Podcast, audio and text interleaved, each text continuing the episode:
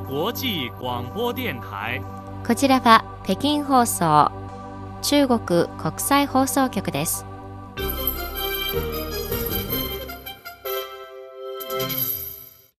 ニュースをお伝えします。まず主な項目です。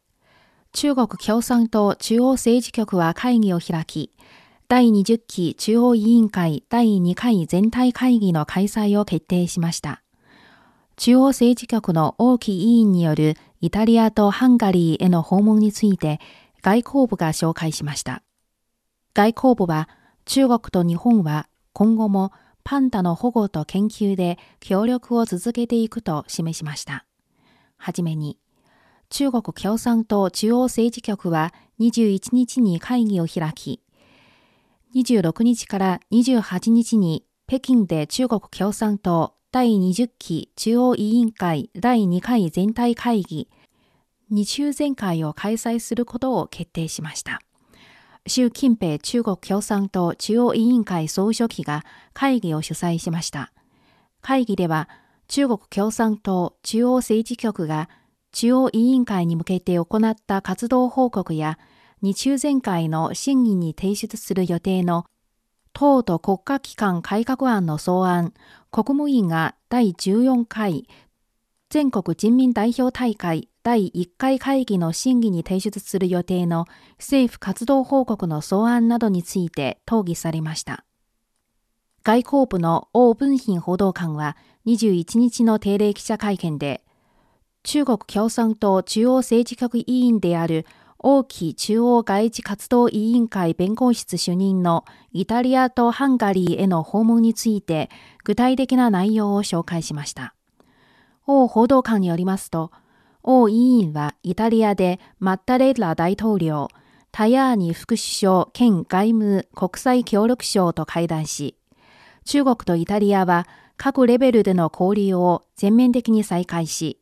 一帯一路の共同構築における協力の可能性をさらに探り、各分野での互恵協力を強化し、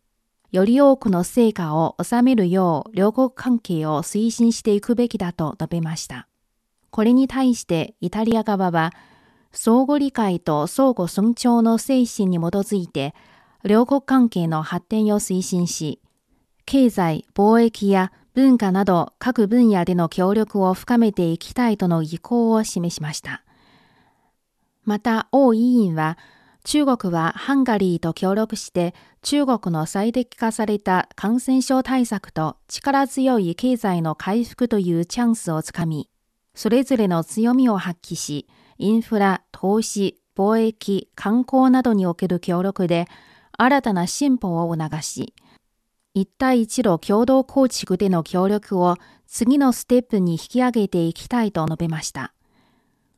王報道官は同じ記者会見で、中国のジャイアントパンダシャンシャンは中日双方のジャイアントパンダ保護研究協力における重要な成果であり、両国の友好交流を促進する可愛いメッセンジャーでもある。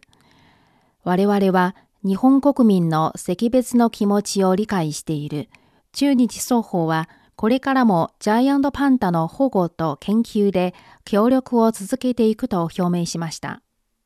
王報道官は2017年に生まれたシャンシャンは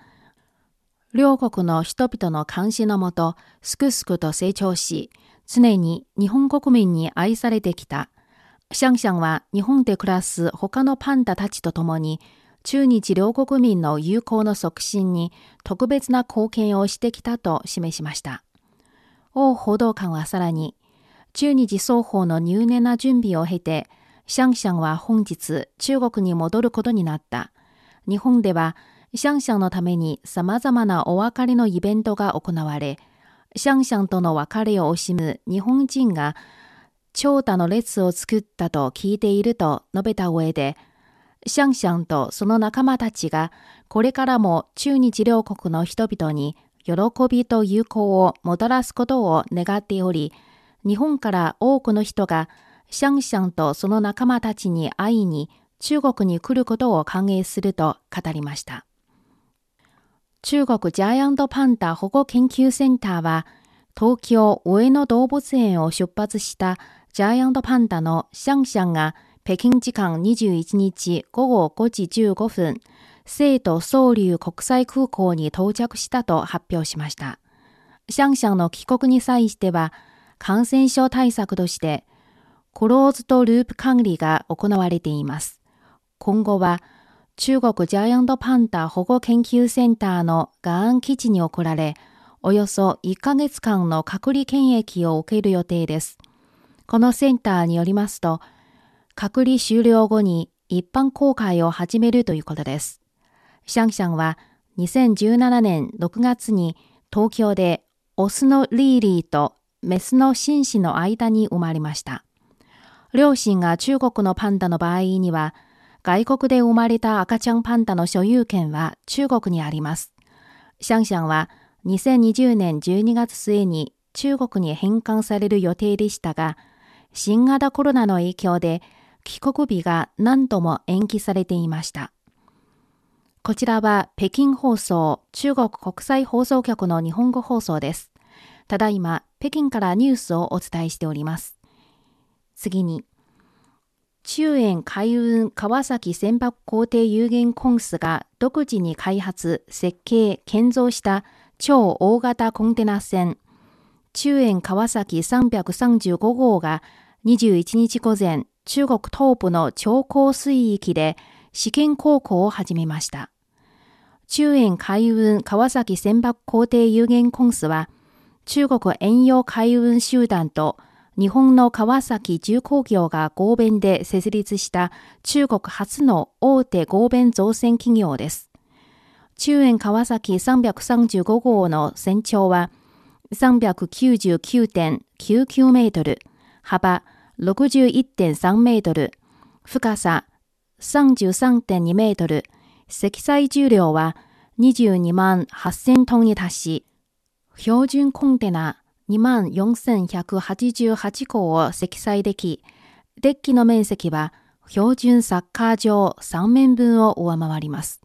この船舶は最新の技術成果とスマート化技術を駆使しており、安全性や省エネ、環境保全、収納スペースの大きさ、インテリジェント化といった面で技術的優位性を確立しています。中遠海運川崎船舶工程有限公司は、この船舶に関するすべての知的財産権を所有しています。試験航行が成功した後、超高での航行が許可される大型コンテナ船となる見込みです。中国中部にある湖北省の小文物考古研究院はこのほど、石壁市で新たに発見された太古省遺跡について発表し、専門家の判断により、この遺跡が超高位難で発見された中で、面積が最も広く、最も完全に保存された紀元前1046年から771年にかけての定石であることが判明したと明らかにしました。おしまいに、公安部とマカオ特別行政区政府はこのほど、中国本土とマカオの運転免許証の相互認証切り替え協定を締結しました。この協定は5月16日から発行します。マカオ交通当局の責任者によりますと、マカオ住民のおよそ3人に1人がその恩恵を受けられます。中国本土とマカオは相手側が発行した有効な運転免許証を承認し、相手側の運転免許証の保有者による運転や無試験での免許証の切り替えを認めます。運転が認められるのは小型乗用車と小型オートマ車です。今回の協定締結による恩恵はおよそ20万人が受けられることになります。この時間のニュース、委員長がお伝えしました。